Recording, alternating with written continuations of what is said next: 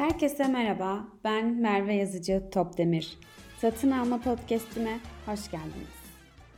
Geldik 3 numaraya. Kritik olmayan tedarikçiler ve alım grupları. Diğer bir ifadesiyle rutin ürünler.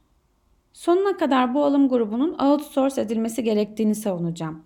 Satın alma bölümlerinin gereksiz iş yükünden kurtarıp stratejik çalışan bölümlere dönüştürebilmenin temel şartlarından biri bu.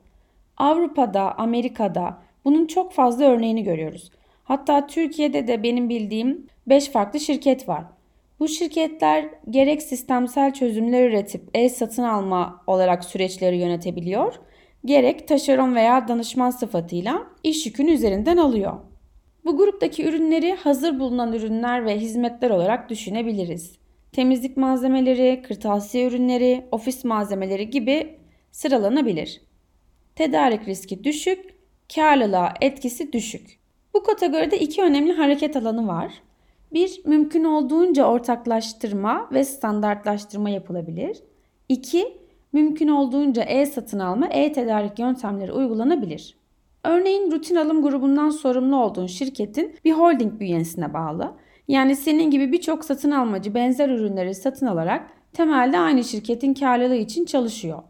Bu gibi durumlarda tüm rutin ürünleri standartlaştırarak ortak satın alma faaliyetleri üzerinden ilerlenmeli. Veya diyelim ki sen bir kobisin, tek başına debelenen bir işletmesin yani.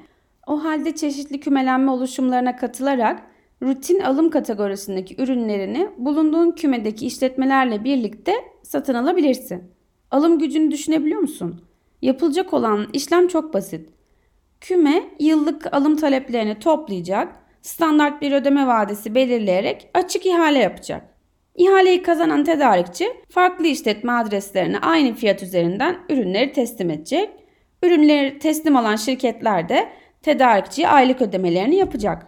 Birçok sanayi bölgesinde farklı sektörler üzerinde kümelenmeler var. Eğer sen bir KOBİ'ysen bu kümelenmelerden yararlanman çok daha kolay. Çünkü senin onay süreçlerin hızlıca akar gider sonuca bağlanır. Bir de e-satın alma e-tedarik boyutuna bakalım. Alacağın zaten belli. Kalite standardı, müşteri talebi gibi şeyleri düşünmene gerek yok. Bu alımları tedarik edebilecek bir tedarikçi grubu sisteme ekle. İhale talebin olduğunda aynı anda hepsine ilet. İster toplam maliyet üzerinden ister kalem bazlı tedarikçilerini seç ve siparişini yolla. Enerjini minimum seviyede harca bu alana. Gerek yok çünkü standart katma değersiz alımlardan bahsediyoruz. Çok fazla tedarikçi alternatifi olması sebebiyle satın almacıların emek yoğun çalıştığını gözlemliyorum ben bu alanda. Bundan kurtulmak gerekiyor bence. Çünkü burada attığın taş ürküttüğün kurbağaya değmiyor. Söz konusu ürünlerde karlılık düşük, tedarik riski de düşük. Bir sonraki bölümde favori grubum kaldıraç etkisini konuşmak üzere. Hoşçakalın.